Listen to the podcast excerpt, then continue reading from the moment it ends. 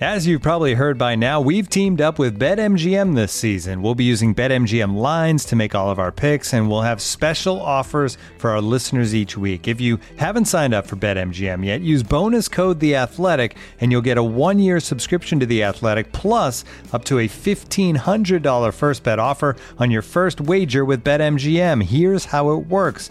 Download the BetMGM app and sign up using bonus code The Athletic. Make your first deposit of at least $10. Place your first bet on any game and claim your voucher for a one year subscription to The Athletic.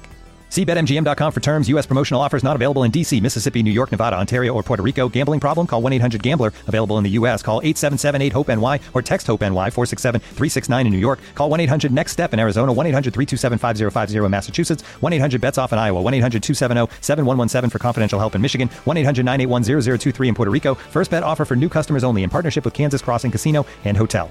Don't forget, if you haven't signed up for BetMGM yet, use bonus code The Athletic, and you'll get a one-year subscription to The Athletic, plus up to a fifteen hundred dollar first bet offer on your first wager.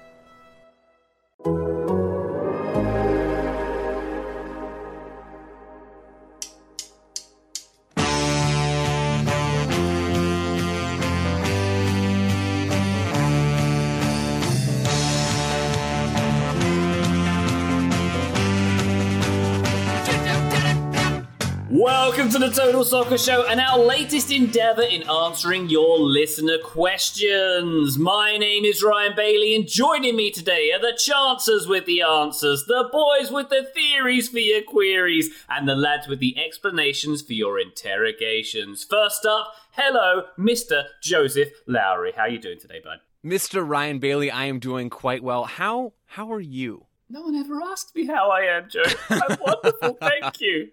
This is what it feels like when doves cry.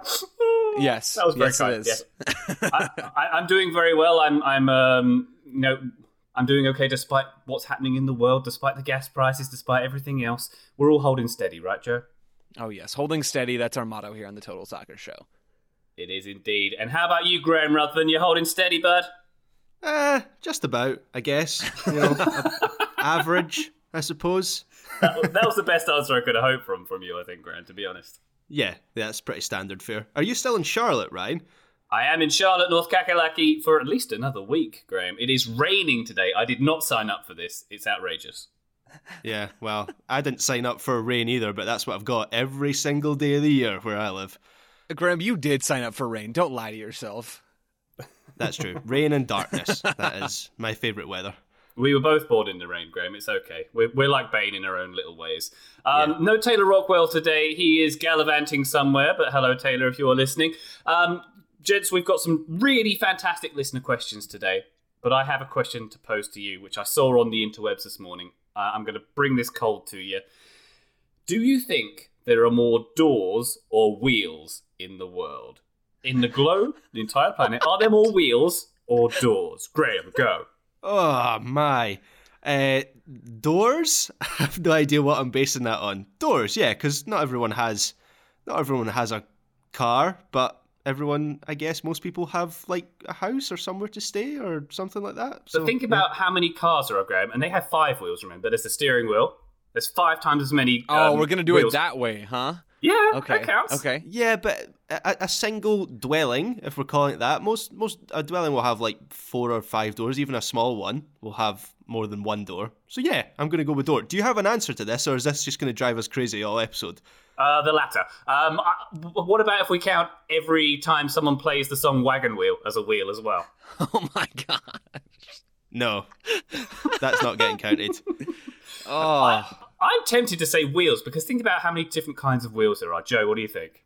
I'm also gonna say wheels, but you expanding it to toy wheels or or any of these things, you also have to factor in doll houses and things like that that have doors, maybe on Lego sets and different other things like that. Now we're opening a whole other can of worms. Before that can of worms was opened, I was certainly thinking wheels because you have cars that have four actual tires plus maybe a spare tire.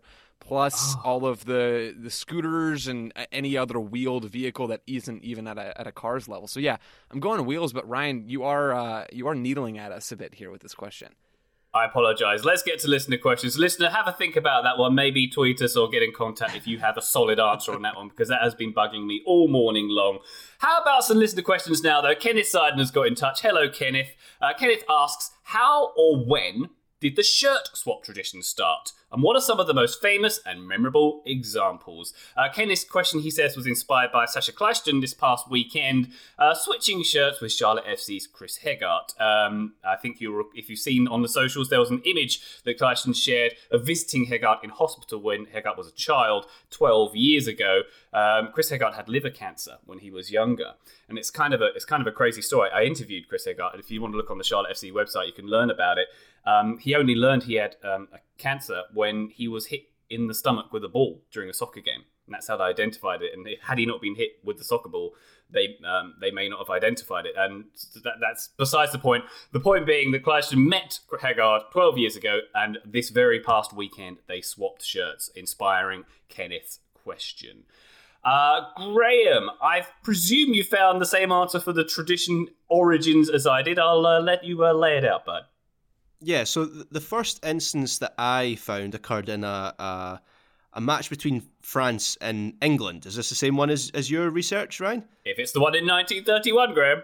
That that is the very one. Yeah, so 1931 in Paris, it's France's first ever victory over um, England, who at that time were, were seen as the, the forefathers of the sport incorrectly so because the true forefathers are a little bit further to the north. But anyway, that is besides the point. Um, France requested their opponent's shirt to commemorate the the win, um, and then from there. You kind of have to wait until the 50s and the 60s for that to become a, a true t- tradition, for it to be adopted across the game. Um, I found a quote from Eusebio after the, the 1962 European Cup final, or rather, he was reflecting, I think it was some years later, but he was reflecting on the 1962 European Cup final uh, when Benfica win that game, and he swapped his shirt with Alfredo Di Stefano after that mm. match, and he was terrified that some, someone was going to steal that shirt from him, he was being carried on the kind of shoulders of his teammates, and he's trying to hold on to the shirt. Obviously, Di Stefano was a, a, a hero of his, an icon of, of the game at that time. Then you have at the, the 1966 World Cup, uh, another famous tale of Alf Ramsey, the England manager, stopping his players from swapping shirts with um, the Argentinian players in the quarter final of that tournament because he was so unhappy with some of the, the tackling and the general poophousery of the Argentinian players in that game. So I think round about the 50s and 60s, it, it really became something you saw um, quite quite frequently.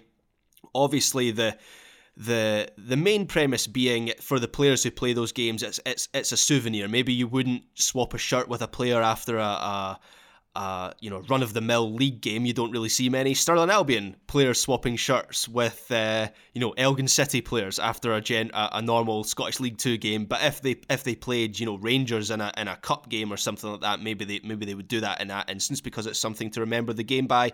That it should be said that shirt swapping comes with all sorts of uh, etiquette. Um, don't do it. Whatever you do, do not do it at halftime, or you'll have someone on, on Talksport ranting about you. Uh, yeah, it seems like there are time, a time and a place. There's a time and a place to swap a shirt, and uh, whether you do it at the right time in the right place is is important, and how that is seen by fans and the media. But we'll probably get into that a little bit later a comprehensive answer, Graham. I have to come back and uh, ask you a quick question. During lockdown, did you watch that Netflix TV show, The Scottish Game? Oh no, you watched the English game, didn't you? Right. Oh yeah, yeah of course, because everything in Netflix on Netflix is uh, completely correct. I'll point you towards The Crown. Uh, yeah, that everything in that is historically correct as well. Graham, Graham, fight, Graham, Graham. Fight, fight, fight. um, yeah, you're right about the halftime thing. There have been numerous examples of. Well, I, I, put them among the more famous examples of shirt swapping. Was it Robin van Persie, I yeah. believe, uh, again an Arsenal game, who uh, back in like 2011, 2012, who got everyone annoyed when he he was walking down the tunnel. I think it was Andres Santos he swapped his shirt with at halftime, and he got comments from Arsene Wenger saying, "Believe me, he will never do it again," which sounded very, very ominous. I think Eden Hazard's done the same thing as well. Uh, Joseph, any more to add to this question? I presume, Joe, on, on the wall in your podcasting studio, you have a framed print of Bobby Moore and Pele swapping shirts at the 1970 World Cup, the most iconic image of shirt swapping that I can recall. Ryan, you know what my podcast studio looks like, at least the, the one I use most of the time. there is no wall space available for a, a, jersey being hung. I do have the Pele and Bobby Moore shirt swap in the 1970 World Cup after Brazil had just beaten the reigning World Cup champions England 1 nothing. I do have that as as the, the headline on my list of most famous jersey as a tattoo. swaps. Yeah. Oh, yeah. It's actually all across my back. It's uh, it's really cool. I, I get a lot of good conversation starters from It's that. beautiful. yeah, yeah, no wall space, but there is backspace, so you know that's an advantage. I, I have that down on my list. Certainly, it's one of the most famous jersey swaps of all time.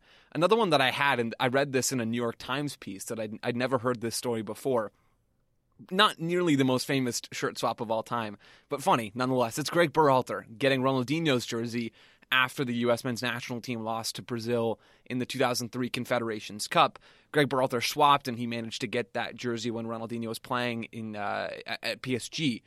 And, uh, and Berhalter sent that Ronaldinho jersey out with his laundry at a hotel in Paris. I assume this was just done by a team staffer or whatever that, that case is, that, that most laundry is done by those people and uh, in Paris in this hotel with the highly coveted game worn Ronaldinho jersey, he did not get that jersey back. It didn't say in the article if that was stolen by the team staffer. I'd be highly surprised there, but someone had taken it and seen that it was a pretty big prize there in Greg Berhalter's laundry. So hey. Uh, even even the U.S. men's national team coach doesn't get it right all the time, even though I'm sure a lot of people out there would already agree with that statement. Can you imagine how badly he now wants a PSG jersey, given that they're made by Air Jordan. to go wow. with the shoes, Graham. Of course, got to stay on brand. And they've got a store in New York as well now. Did you see that? They're opening a big fancy store there, PSG. Fancy times ahead. I did see I... that, and I questioned why, but I guess oh. uh, capitalism. Yeah, I can give you some long and yeah, depressing answers to that, Graham. But uh, what I always think about with shirt swapping, gents, is the poor kit man. Let's say you're you're Barcelona or now PSG's kit man. Everybody wants Leo Messi's shirt after a game, right? So like how how many shirts do you have to print up for Leo Messi for like the average week or month? And there's like Sergio Busquets got like a tiny pile of shirts, and Messi had like a giant pile because he's given them out like candy. That's what I've always wondered. Like, does and does do they come out of Messi's like salary if he if he gives away too many? I don't know. I mean, if they do come out of his salary, he is not noticing. because he's not looking at his finances or paying his taxes. You mean, Graham? Exactly. Yeah, someone else might notice but he clearly does not look at his finances. Wonderful as proven stuff. in court. As yeah, yeah, we should uh, we should avoid the fire truck of lawyers coming anywhere near us and end this conversation here. Kenneth, thank you very much for the question. Let's go to another from Joey Jedlowski. A very interesting proposition here from Joey. If national teams could make player trades similar to most American sports, what trades could be made between two national teams that would be an instant win-win for those teams. I got to admit, Joe, I was sitting there racking my brain for hours on this one. I was just thinking about England, but because we're perfect in every position, it's really, really tough to, to think of one that will benefit us. It, this was a hard question, I thought. I had a hard time thinking of, at least for the national teams that I think we all spend the most time thinking about, you know, okay, what does Belgium need? What does England need? What does France need? I think in a lot of cases, or at least with France and, and Portugal, the answer to that question is a different tactical approach. Although I say that, and France has won the Nations League and the World Cup in the last few years, so what do I know? But hey, th- I had a little bit of a hard time with this, so I started thinking about okay, maybe going a little deeper down the FIFA rankings, the almighty FIFA rankings, and trying to identify okay, what do these teams need based off of what I've seen or, or conversations that we've had on the show before. So I ended up with a handful through that line of reasoning, and I want to use you guys in this process because I think I did a pretty good job of making these win-win trades I need some unbiased folks who didn't come up with these ideas to tell me if they're ridiculous or not. Okay. So, my, my first one that I want you guys to vet is a trade involving Mexico and the aforementioned Portugal. So, oh. in this trade, my thesis is Mexico needs to get younger in central midfield. Ache Ache, Ache Ache Ache, now excuse me, Houston Hector Herrera, although that, that's his title in the summer, is getting up there. Andres Guardado is certainly getting up there. It looks like he's lost his spot in Tata Martino's midfield. So I want to get Mexico uh, a really young, vibrant central midfielder um, who's going to be able to boss that midfield for five, six, seven, eight years, certainly through the 2026 World Cup. So in this trade, I have Mexico trading Tecatito, who's a starter for them, and Diego Lainez, who's a hugely promising wide player, in exchange for Portugal's Renato Sanches, which is a big haul, a player that I love and enjoy watching. Is that deal realistic, Graham? Yes or no? Who? So Tecatito, Tecatito, I can never say his name. The port, the guy who now plays for Sevilla. Yeah. uh, and who else? Sorry, was it Diego Lainez? For Renato Sanches? No, I think Portugal's going to want to hold on to Renato Sanches. You're, you're going to need to throw in another one. There's going to have to be a third Mexican player. What if we so? what Is if we just give them Ache Ache in return, and he can just stay in Portugal or go back to Portugal? Okay, maybe maybe you're getting close now. Are you? Uh, uh, so tell me how important Sanches is to to Portugal, then, Graham. I, I was uh, that sounded reasonably even in my mind.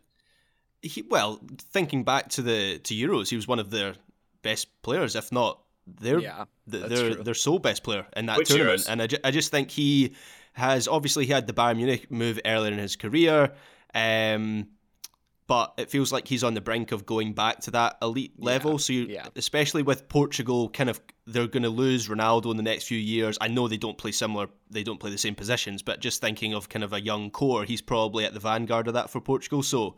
You're probably needing three or four Mexico players to prize him Sweeten the from pot. Portugal, I think. A Russell Wilson to the Denver Broncos esque sized haul here. Okay, I got you. Probably the wrong market on this podcast for that. Uh, okay, so I'm gonna I'm gonna say that as a 50 percent success rate because Ryan said it was good and Graham said it was bad. Joe, My- I, I, I do find it endearing that you want to strengthen the Mexican Mexican national team as well. I'm just trying to help. I'm just trying to help everybody out. You know, um, my my second trade also stays in Concacaf. Uh, the U.S. men's national team, fellas. I don't know if you know this. Needs a striker. Um, breaking news on that one. There's still a lot of uncertainty in that particular area of the field for Greg Berhalter. So the U.S. men's national team is going to be trading Yunus Musah, my adult large son, to Canada in exchange for Kyle Larin. Ryan, uh, this is not a trade that I think will make a lot of U.S. men's national team fans happy. It didn't make me particularly happy to dream up, but I almost wonder if the the loss associated with Yunus Musah, one of the best young central midfielders I think in the world, I almost wonder if it's worth it to get a goal scorer for 2022 and 2026. What do you think?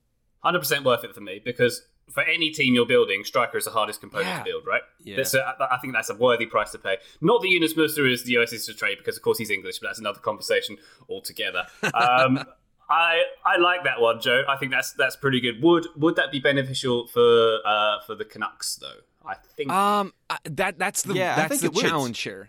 They already have Jonathan David, which is why I, I, I didn't I didn't put David on this list, even though I think he's the better player and, and certainly younger. Kyle Larin's 26, Jonathan David's what 22 ish. Um, but I think they'd be okay with that because Musah would be a real impact player for them in central midfield.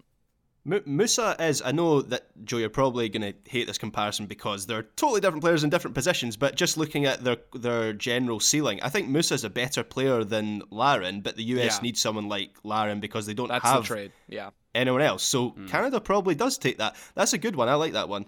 Okay, I did it. I'm going to rattle through these last two quicker. Sorry, I feel like I'm taking forever here, but I'm having fun with this exercise. Uh, my third trade is uh, Spain. At least we talked about this before. Uh, could use a goalkeeper. Unai Simon is okay and is an okay shot stopper, but I think they could upgrade a bit in that position, especially relative to their outfield players.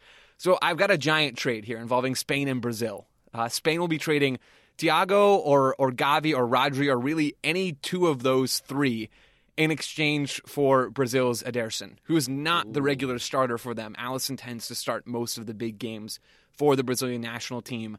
I think Ederson would play so so well and be a really important part of a of a Spanish national team under Luis Enrique with how they play. Graham, does this trade go through with a couple of really talented Spanish midfielders going to Brazil in exchange for Ederson? Uh, yeah, probably. Actually, you're you're totally right. Unai Simon, I am uh, not a fan.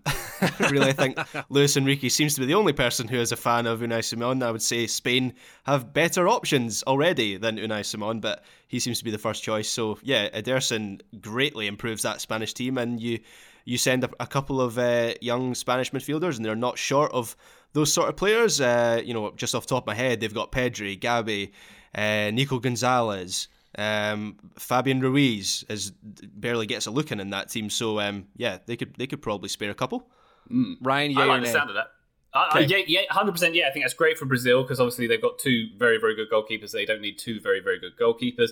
And I like the idea of Thiago going to Brazil. Well, of course, his dad played for Brazil, so there's a good link there too. Family tree, mm-hmm. baby. Okay, my last one, mm-hmm. quick. Denmark, uh, really good team under Kasper Hjulmand, already qualified for the World Cup. I think they could use a winger. I like Mikkel Damsgaard a lot, but when I watched him at the Euros and a little bit in World Cup qualifying, they have talent over all over the field, but I think they could use a bit more of a dynamic presence in the attack.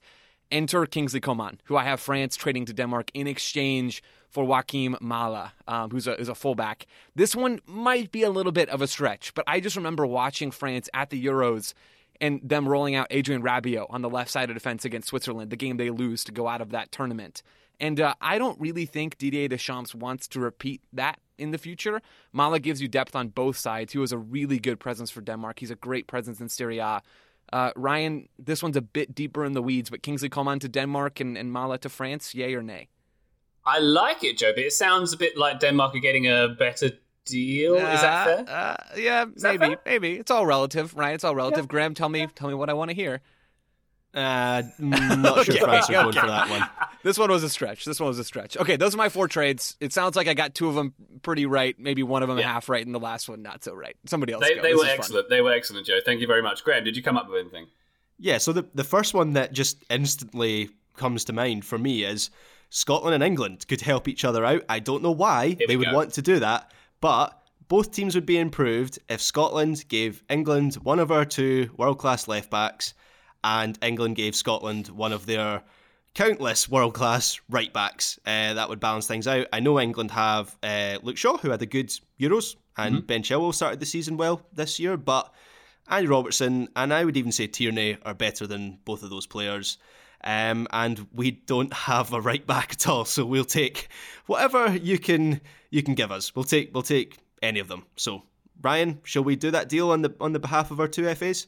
Feels like on paper it makes better sense for you, Graham. As you say, we've got both fullback positions covered quite nicely, and you don't. Yeah, but Andy Robertson's going to make that left side a lot better in your team. That could be the difference between winning a World Cup and not winning a World Cup, Ryan Bailey. All right, so fine, good, okay. I'm, I'm, sorry, sorry, Chili, sorry, Chili. It's uh, it's Andy Robertson from now on. Okay, go on, good. Um, so then my next uh, port of call was the US, and I went yeah, down a similar road to uh, Joe. With we all know the player that the US is lacking. It's a centre forward, crucially a centre forward who scores goals. So I'm aiming high here. I'm going, uh, Joe. You referenced uh, Russell Wilson. That is a top- topical reference that I understand, my friend, hey. because that only happened yesterday, and I read that on Twitter. so we are going to use that format of we're sending um, this country for this player I've not named yet. We're going to send a lot of players because I'm aiming high. Right, the US needs a top level centre forward. They need someone who's young. They need someone who's going to be around for the next ten years, and they need someone. I'm talking you through my process here. They're going to need someone who's who can play in a four-three-three. So the player I'm arriving at, and as I say, I am aiming high here. You can say I'm arriving at. No, not Erling Haaland. No, I don't think. Not far off though. You're gonna laugh, but I'm gonna. I'm going to. Uh, I'm gonna talk through my process. We're going for Dusan Vlahovic, right? okay. Okay. Okay. So, how does the US get Vlahovic? Well, for starters, Serbia already have Luka Jovic and Alexander Mitrovic. I know Mitrovic plays at a lower level, but he is a talisman for that team. In fact, he starts loads of games for them. His scoring record international le- rec- uh, level is incredible. So they have options already. They have Dusan Tadic, who plays behind as a second striker. So it's actually not a given if Vlahovic starts every game. So they might be more receptive to, to a trade than we might think they're going to need more than one player from the US. They need a holding midfielder after the retirement of uh, Nemanja Matic a few years ago. I was reading they haven't really replaced him. So the US are giving them, they're giving them Tyler Adams, right? We need to yep. give them a big marquee player. So we're giving them Tyler Adams. The US can play Acosta in there, Kellyn Acosta in there, and, and keep the structure. They're weak on the right side as well. So, Joe, you're going to have to clench for this one. We're giving them Timothy Weah as well. Okay. okay. So we're giving them Weah and we're giving them Tyler Adams. I'm clenched. And um, Ser- yeah, the Serbia are they're chopping and changing their goalkeepers as well. So let's put in Matt Turner. The US oh. have ah. got Slonina coming up. I know, Joe. This is a painful Give one for Steffen, you, but think about what Steffen you're getting in return. Oh. think about what you're getting in return. So Slonina's coming up, and Steffen. It's between Steffen and Turner anyway. So we're giving them uh, Matt Turner, and just to smooth out the deal, we're we're giving them Miles Robinson as well because we have op- the US have options in central defence. So we're giving them Adams, Weah, Turner, Miles Robinson for Dusan Vlahovic. Let me remind you, one of the best young strikers in the world right now. He's going to be around for the next 10 years. Think of the difference having a player like that makes to the US team. Are we are we taking that deal? I'm taking it, Graham. I, I, I don't enjoy giving up a lot of those pieces, but I think it's worth it to get Vlahovic. I'm still, it's interesting. I'm still not 100% sold on Vlahovic as a player. If I'm the U.S., I almost I, I want to see him have a bit more time at U of A and, and, see how his underlying numbers match with his goal production. But if I set that slight concern aside, he's a hugely talented number nine, and the U.S. needs that. Losing Tyler Adams is is by far the, the worst part of that deal for the U.S. And Graham, you're smart to pick a day when Taylor isn't here to propose losing Tyler Adams. It's really well done on your part. But I, I think it's worth it. I think I think you take the hit at all of those positions. Losing Weah hurts, but you have depth up front. Losing uh, losing Turner hurts, but at least we don't have to talk about Steffen versus Turner anymore. I think that's a huge win. And then losing uh, Robinson and, and, Adams. Wait, yeah, that's that's I got everybody right. Yeah, I got all, all four yeah. pieces in that deal. I think it's worth it, even though you're losing a bunch. Graham, well done. I, I agree. I think once again, the number nine is the hardest component of any team to build. So I think that's probably just about uh, a worthy price to pay. Maybe throw in Berhalter as a What do you think? Yeah, that, uh, that's definitely a, a, good deal. But I prefer a few pairs speak... of Air Jordans. A few pairs of Air Jordans. Send a couple of AJs to the Eastern Bloc and we'll get that deal done. Very good. Also, Vlahovic has got the strongest jawline in soccer. Oh, so yeah. like to have having that man up front, like a as a like a GI Joe action figure kind of guy, feels very American to me. it, it, it does. It does indeed. Yeah. All right. Everyone's agreed these are excellent trades. Joey, thank you very much for that question. And gents, some excellent uh, propositions there. Quick break, back with more questions soon. Looking for an assist with your credit card but can't get a hold of anyone? Well, luckily, with 24 7 US based live customer service from Discover, everyone has the option to talk to a real person anytime, day or night. Yep, you heard it right. You can talk to a real human in customer service anytime. Sounds like a real game changer, if you ask me. Make the right call and get the service you deserve with Discover. Limitations apply. See terms at discover.com slash credit card. This episode is brought to you by Michelob Ultra, the official beer sponsor of the NBA. Want to get closer to the game than ever before? Michelob Ultra Courtside is giving fans the chance to win exclusive NBA prizes and experiences like official gear, courtside seats to an NBA game, and more. Head over to michelobultra.com slash courtside to learn more. Total Soccer Show, welcome back. We are tackling your listener questions, including this one from Soul the Kid. Good handle. What is the purpose of having a team captain? asks Sol. Is it just a coin flip and taking an awkward picture with the refs? How can we give them more responsibility? Hmm. Should the captain have to take penalties? Also, who are some of the greatest team captains out there? Saul nominates um, Carlos Puyol as the greatest team captain ever. So, uh, I like the way Saul's gone from asking what is a team captain to nominating the greatest one of all time. I enjoy the uh, the journey of that question very much. Um, uh, Joe, uh, it, it, I, I, believe that the team captain's um, technical responsibilities from like a FIFA rules perspective is indeed to do the coin flip and to decide which team, which way the team's going to attack uh, at the start of a game, and the same duties at shootout time. But there's a little more to it, right? Well, yeah, and, and you forgot in, in, law number three, it's also take an awkward picture with the ref. So I was totally right about that. That's sure. that's probably the most important part of their responsibilities. They don't have a lot of official designations as you're talking about here, Ryan. But I, I think from being in a team environment and being around the sport, there is an undeniable importance to a captain, right? They tend to communicate with the coaching staff more than most players. They tend to command some sort of respect in the locker room to be that point of contact from one group to another, right? Because I, I, think it's easy to forget being on the outside. It kind of seems like, oh, the coaches and the players, they're all in it together, and they are, right? They're all working towards the same goal. But it's very it's very different. The the atmosphere and the, the the experiences of those two groups inside of a team differ greatly, I think, especially depending on the team and depending on the manager's style. But having someone who can work as an intermediary between those two groups, I think, is important. So the captain has that that real leadership responsibility. I have other ridiculous ways to give them more responsibility um, at some point, but I want to flip it to either one of you guys if you think there are any other practical reasons as to why there's captains in soccer. No, now now I just want to hear the ridiculous reasons. Okay. What- uh, the, Yeah. the, the ridiculous su- suggestions Okay. that you want to see from captains. So Saul Saul wants to give them more responsibility and he suggests maybe they should just take the penalties. I love that. That's that's the first of my three part plan that I'm enacting to give captains a bigger role in soccer. So great work, Saul, on that one. We're, we're in this one together. My second idea is that uh, in order to ma- make captains stand out more and to just really make it easy to see who they are, I think no one else, uh, no other outfield or, or goalkeeping players get to wear boots or, or cleats to be American. Sorry, Graham, I know you hate that word. No one gets to wear studs except for the captain because then they're going to be the only ones changing direction and actually having a good time out there. Everyone else is going to look like they're on ice skates, and I think that's going to be hugely entertaining.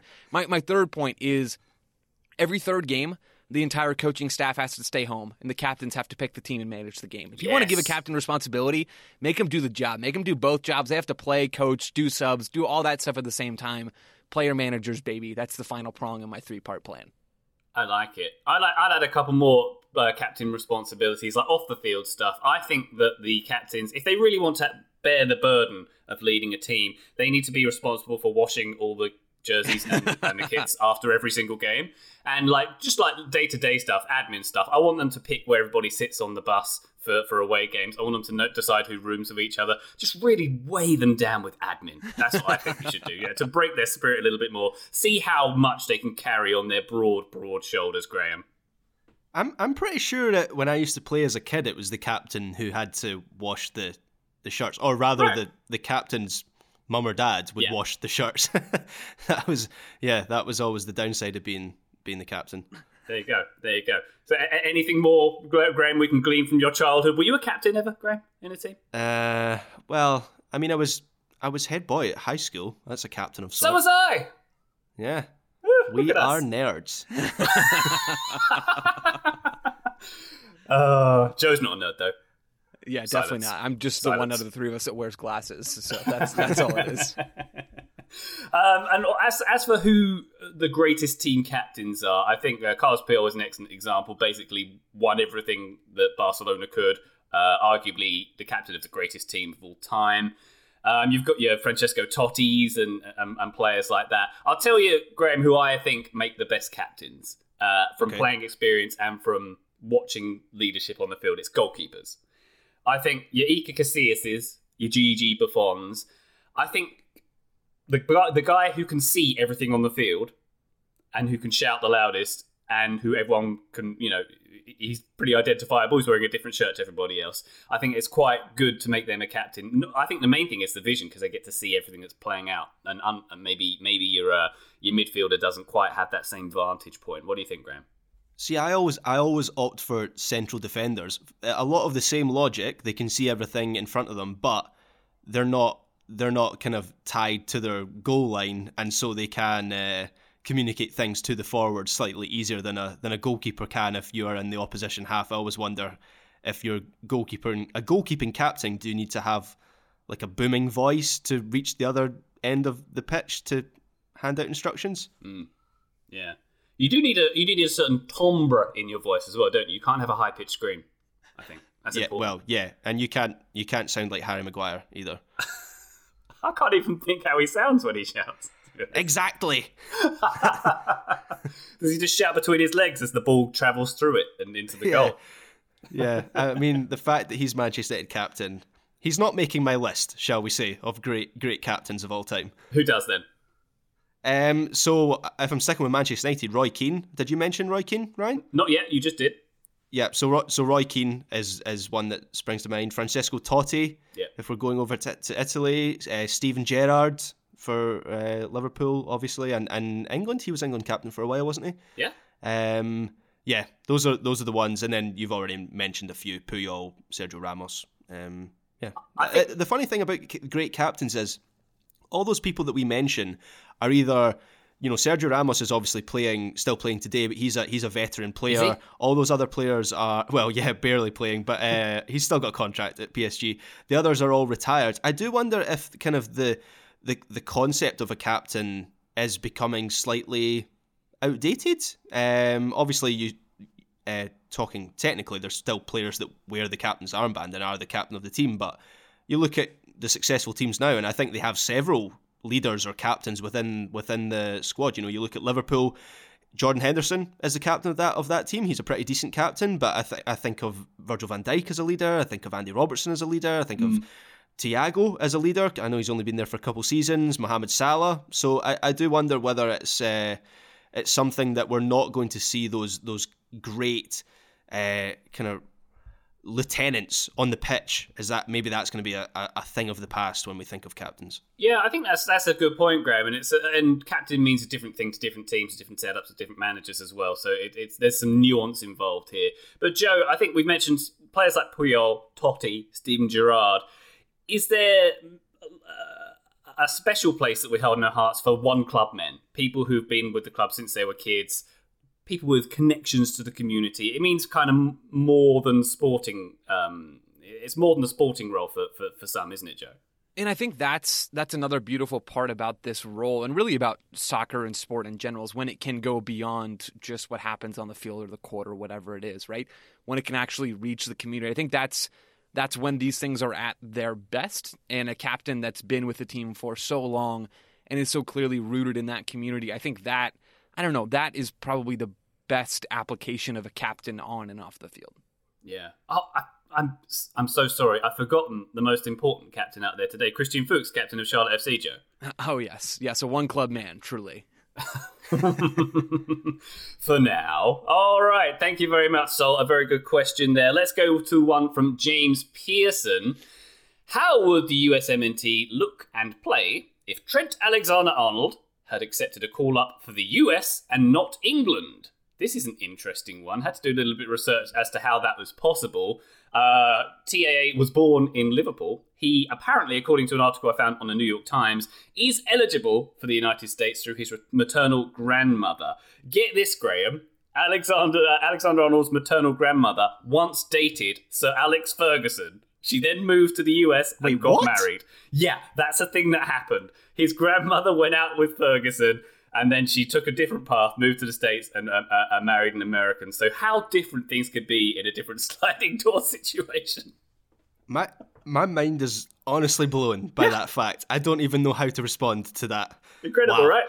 What would it be like to go on a date with Sir Alex Ferguson? Oh, I bet he's dreamy. he's very courteous. we know he likes red wine, so you definitely get some nice wine out of it, Joe. I think that's yeah. that's your starting point. Yeah, that's fair. Um, yeah, and and the hair dryer treatment. Yeah, strong opinions on things. I think is what we could agree he would have, and probably an awful lot of talk about soccer. Um, sounds pretty okay, good. So I'm not gonna lie. I mean, yeah, I'm I'm down for it. Yeah, sounds good to me. Joe, why don't we tackle this question head on? Uh, how would you uh, envisage an American uh, national team with uh, with Trent on board? I'd envisage envisage them being better. Is the, the short answer here? Trent Alexander Arnold would make the U.S. men's national team well. a much be better, better, team. Serginho Dest is, is a good player at right back, right? But Alexander Arnold is on a completely different level than Serginho Dest. All due respect, I don't think the U.S. would change their macro style of play. I think Alexander Arnold fits in very well on the right. He has familiar playing, has familiarity playing in a pretty similar at least ideologically, a pretty similar system with Liverpool. Same shape in most respects, same defensive shape, certainly, same pressing identity, trying to use the ball and play forward quickly. The teams are constructed similarly in a lot of ways. Liverpool are just better at every single thing, right? And that's reasonable because they're a club team and they have a bunch of money, and the U.S. men's national team has restrictions in who they can get here. But if we're breaking those restrictions and getting Alexander Arnold involved, I'm all for it. He would start, certainly. Um, he could step forward and press. He can tuck into the half space. He can get forward and cross. Graham, you talked about just the quality of his delivery on yesterday's show. Again, comparing him to Serginho Dest and, and making him basically the model of that position, at least for some of those attributes. I think he would make the U.S. a much better team on that side. Uh, set pieces as well. He's his delivery with that right foot is unreal. The only other thing that I think would be an interesting wrinkle to to see and experiment with a little bit, if I'm continuing my mad scientist role from yesterday, I would be interested in seeing Alexander Arnold play as a as a number eight for the U.S. men's national team at times. He certainly Ooh. has the technical quality to do that, and I think he has the athleticism. If not, and this is the key, he, he doesn't have a lot of the defensive instincts or desire, and I think that's a lot of the flack he gets playing for Liverpool. But I think you take that at least against certain oppositions. You you, you want him centrally to create and play make, and I just would love to see what that experiment would look like then.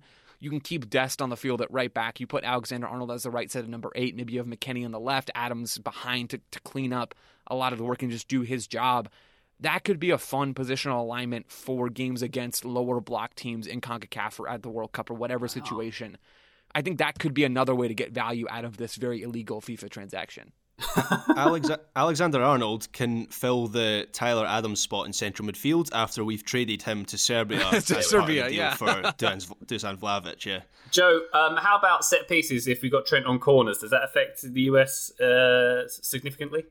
It makes them better. There's been inconsistent set piece delivery from a lot of the the regular set piece takers for the U.S. Kellyn Acosta, I think, is generally seen as the best free kick taker, but he's not a starter for this team, not in any regular sense. So having someone who's on the field every single minute of every single game, like Alexander Arnold would be, having someone like that who can be the de facto set piece taker, I think brings a lot of value and takes mm. some of the questions off of Greg Berhalter's plate. I guess just answers those questions.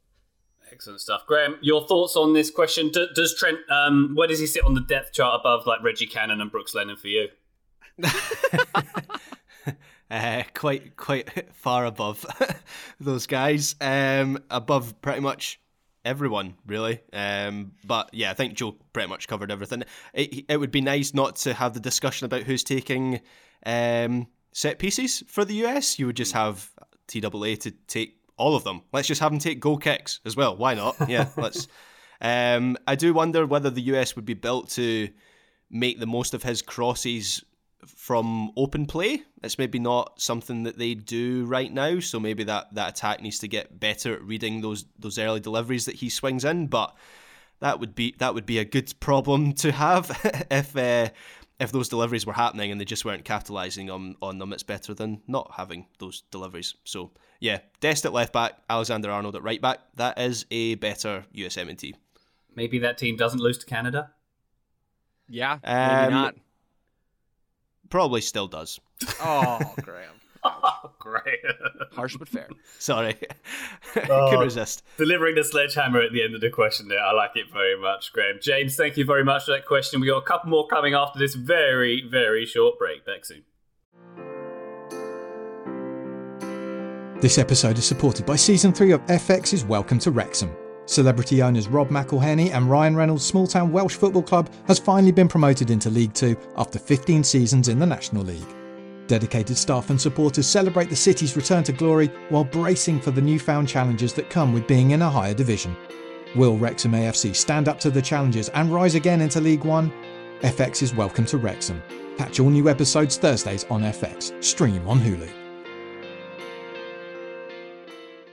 Looking for an assist with your credit card but can't get a hold of anyone? Luckily, with 24 7 US based live customer service from Discover, everyone has the option to talk to a real person anytime, day or night. Yep, you heard that right. You can talk to a real human in customer service at any time. Sounds like a real game changer if you ask us. Make the right call and get the service you deserve with Discover. Limitations apply. See terms at discover.com/slash credit card. This episode is brought to you by Michelob Ultra, the official beer sponsor of the NBA. Want to get closer to the game than ever before?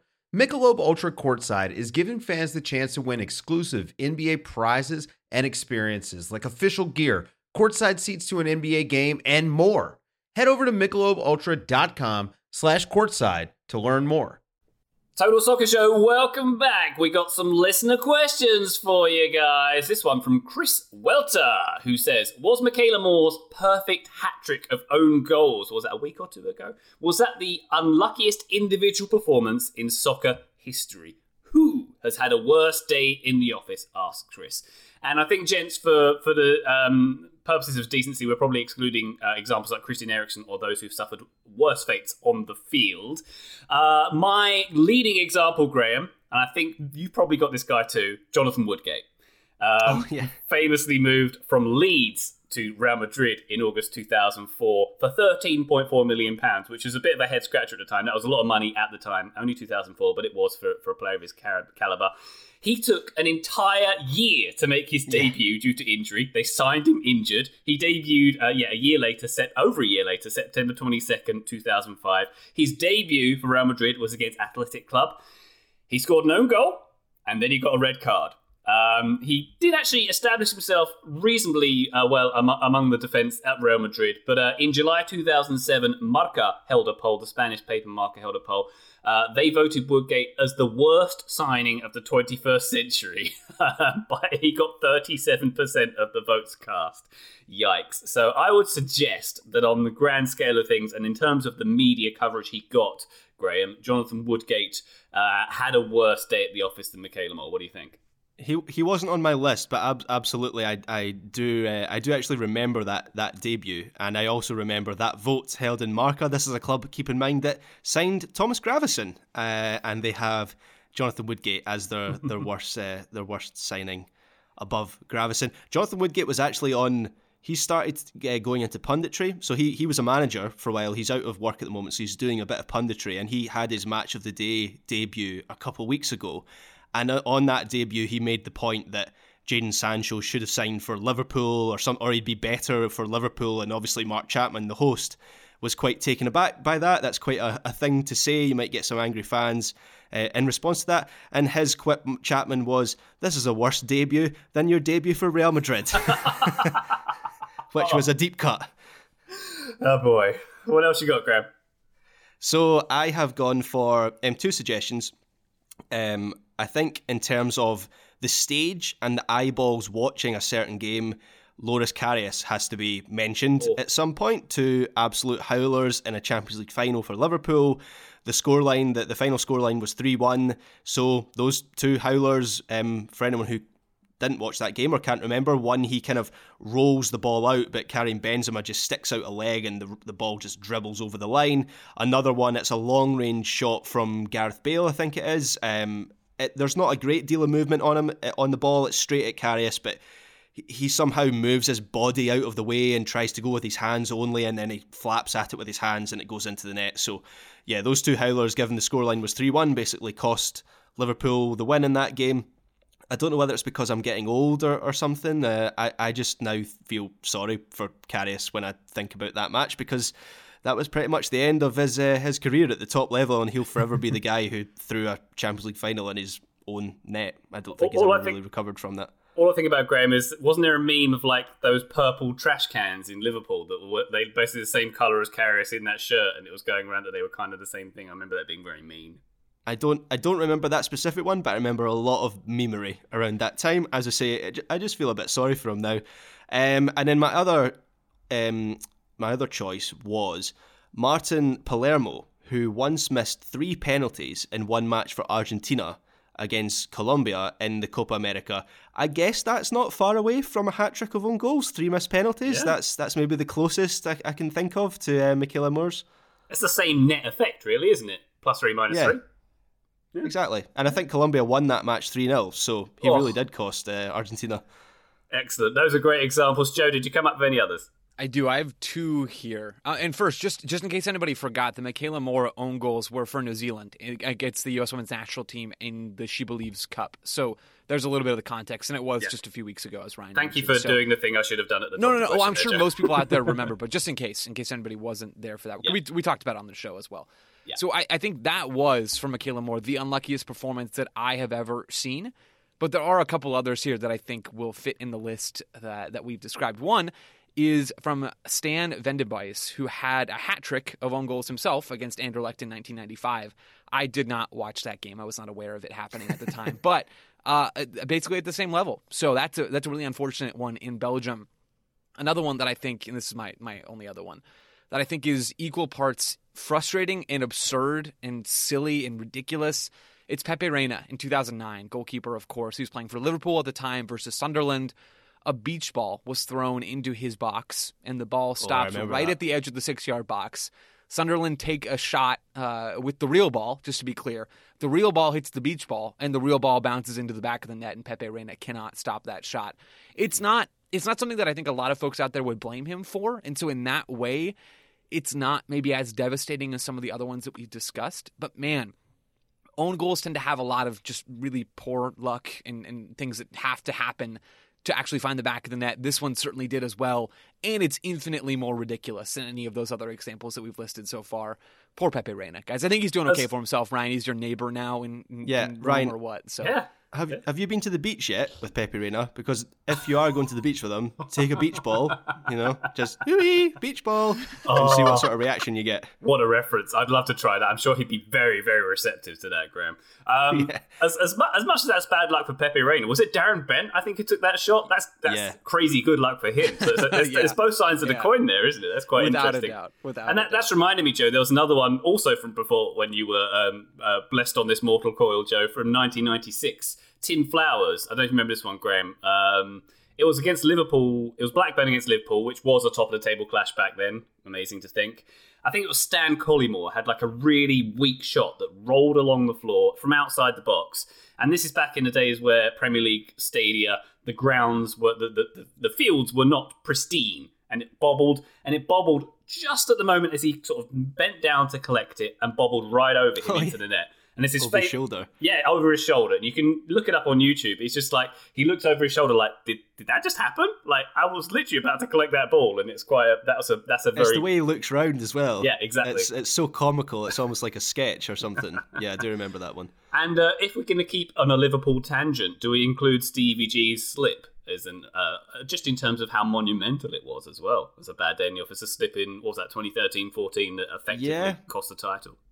Absolutely. And and when you think about Steven Gerrard's career and all the great things he did, um, you know, winning Champions Leagues and FA Cups and the great games that he had for Liverpool and the number of years he spent there, and maybe that's the first thing people would mention now about his career, which is pretty unfair, really, to be honest. But um, yeah, that was a bad day at the office. That that pretty much cost Liverpool the title and and his one talking individually about him his one shot at the title he hadn't really had a chance like that to win the title and then he retires not long after that so Indeed, Absolutely. Now, was his last game like a six 0 hammering at Stoke as well? I seem to remember.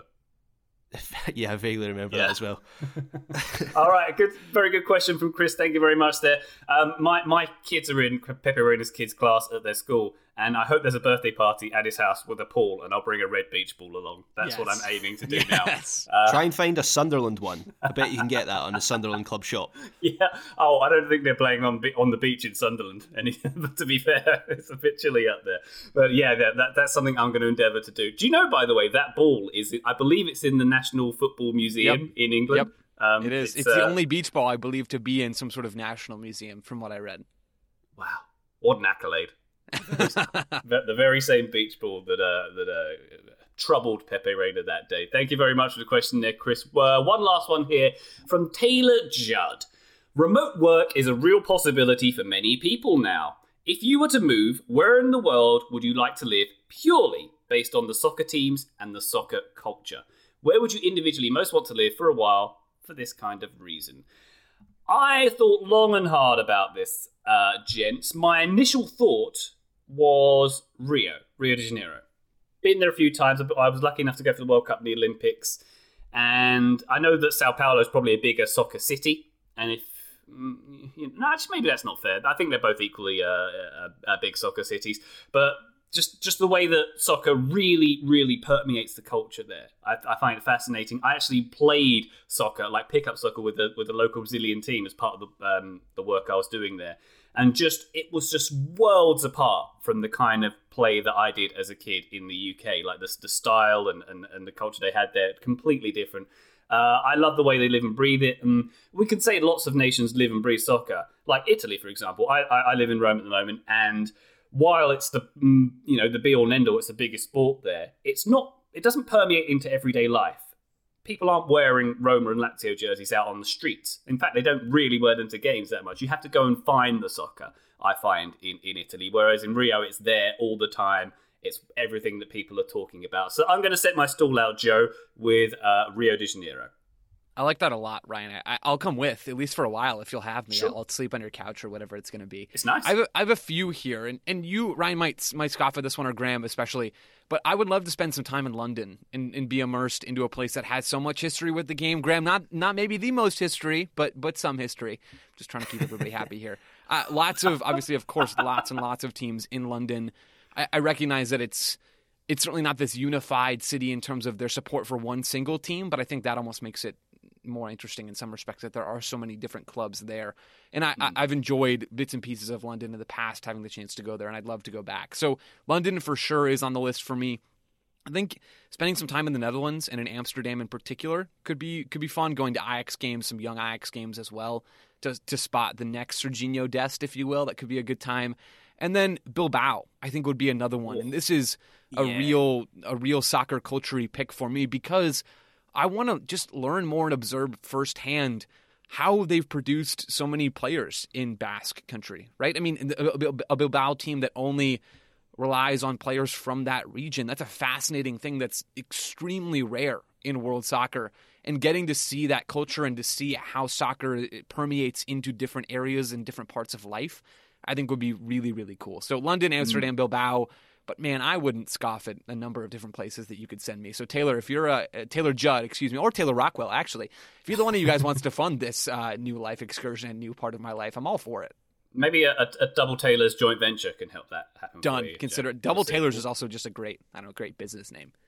T squared. I like it. Big T big T squared. Uh, Bilbao is a great shout, um, Joe. I was lucky enough to. I actually made a TV show for the Travel Channel many moons ago, which was no based way. around athletic clubs. What? Seriously? Yeah, I did a week there. Do you have a uh, link we to this? San Mamés. or the the tape or whatever? Yeah, I got it. I, I, mean, it's some of my earliest on-camera work. And Can I'm we have it? Proud of it. Yeah, I'll, I'll share it somehow. I'll see if I can, can dig it out. Twitter have it? Oh my gosh. We'll talk about Twitter. We'll talk about oh, Twitter later. This is the but, best uh, day yeah. of my life. Oh my gosh. We, it was ostensibly a travel show, but we made it all about soccer because that's what we wanted to do. And we went to like, is it Lemurius? I think is a training ground. We went to a few games. Um, Jermaine Pennant was playing for Real Zaragoza. I remember chatting to him on the sidelines for one of the games uh, we went to, and it was the old San Mamés Stadium as well. And it's a glorious, glorious city. I recommend if you're going to go to Spain, uh, check out Basque Country. It's a completely different culture to the rest of Spain. Yeah. Uh, and yeah, as you mentioned, Joe, that Cantera policy they have, where they only uh, recruit players from the Basque Country, which is you know northern Spain, southern France. So very, very small pool, and they've managed to stay in the Liga uh, yeah. for its entirety since 1929. Very, very impressive. Um, that's a really, really good shout. And if you want to, yeah, get yourself into a, a, a, kind of different kind of culture there. Um, Graham, I'm presuming you've also got London on your list. No, there's nowhere in the UK. I want to get off this uh, this rain sodden island yeah. and go to uh, northern Spain, also rain sodden. Uh, that was also on my list, Joe. Uh, northern northern Spanish soccer culture has always intrigued me. I've never actually been, but it's definitely on the list. Um, Galicia and the Basque Country. I'm, I'm going to do that at some point. Their soccer clubs are just um, steeped in history and folklore, and I don't know. It's it's it's kind of there's almost a mystical quality to soccer in that part of the world. And there's a, there's a good Copa 90 documentary about soccer in northern Spain, um, which is fascinating. If any listeners haven't watched that, I would definitely recommend it.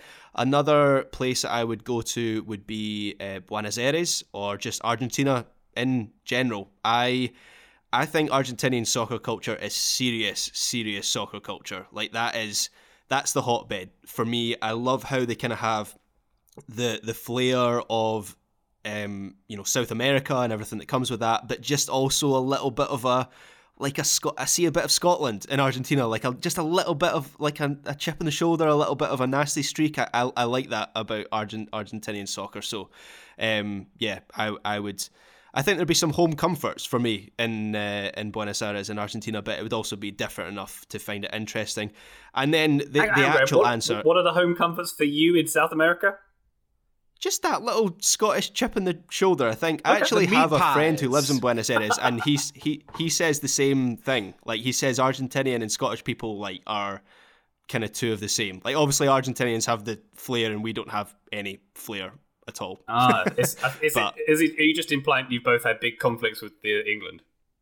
Uh, yes, and two club fan bases that hate each other. and end up in fights in There the you go. streets. There you go. Um, yeah, but my my actual answer, if you were to ask me, like, if you were to offer me properly, you're moving to this country with your family.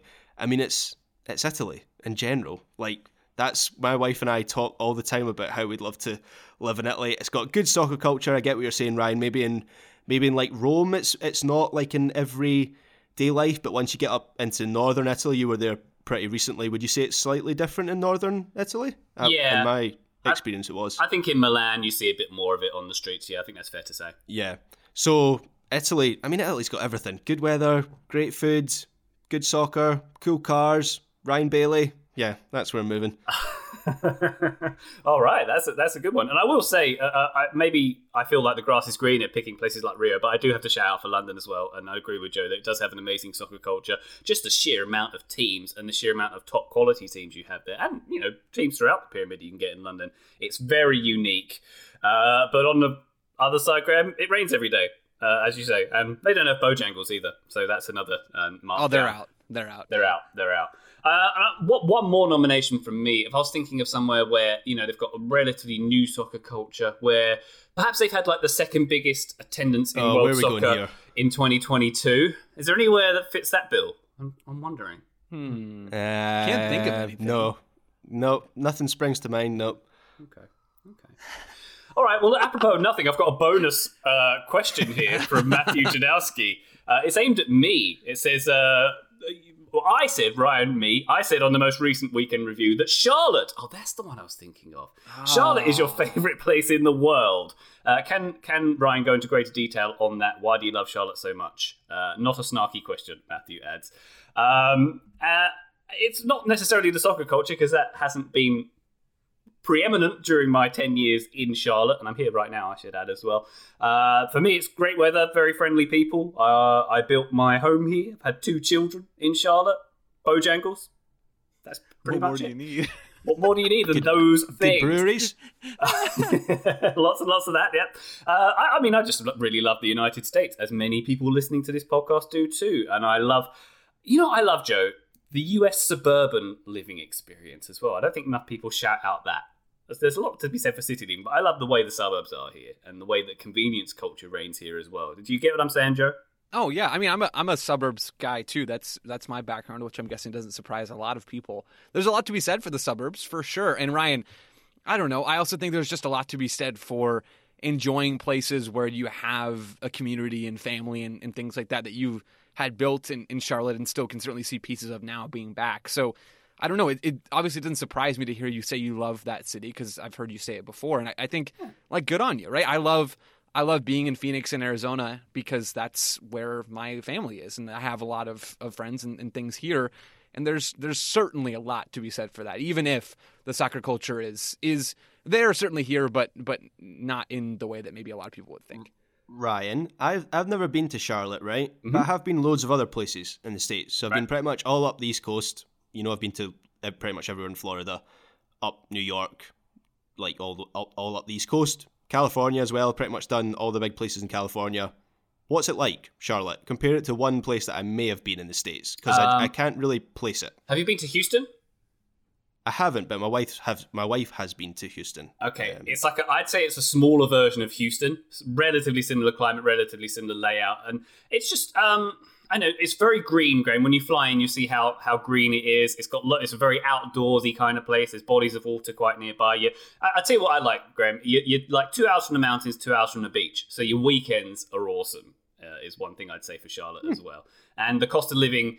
Um, as much as I love California, and I had a daughter live in you know Southern California, cost of living's a bit more reasonable in Charlotte as well. Not that that's a necessarily a factor on if you had to pick your fantasy place to live, but yeah, I, I mean, I- not I if just- not if Taylor Squares are paying for it. So exactly. Taylor Judd, uh, write in if you want to fun, find out the, the TSS move to Southern California as well. That would be great. Yeah. Yeah, I presume I presume that was the premise of this question. Is we're actually some Taylor Judd's going to pay for us to go and live in these places, right? Yeah, yeah. Get us, get us all visas. Everything's going to be wonderful. It's going to be wonderful stuff. Excellent. um, I'll ask you, Graham.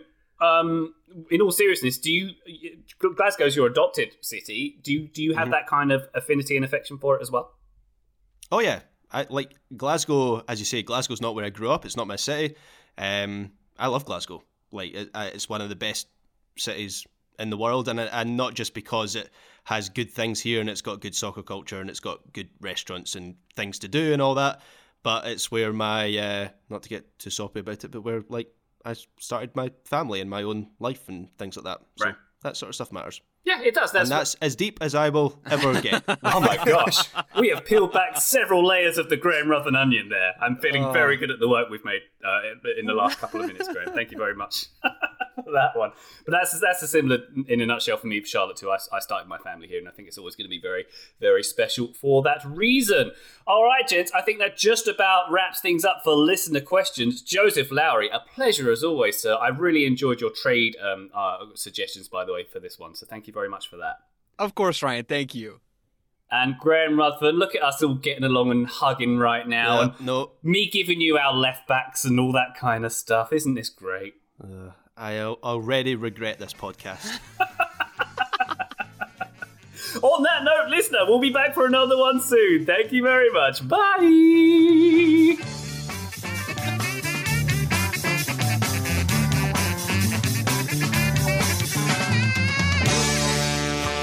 slash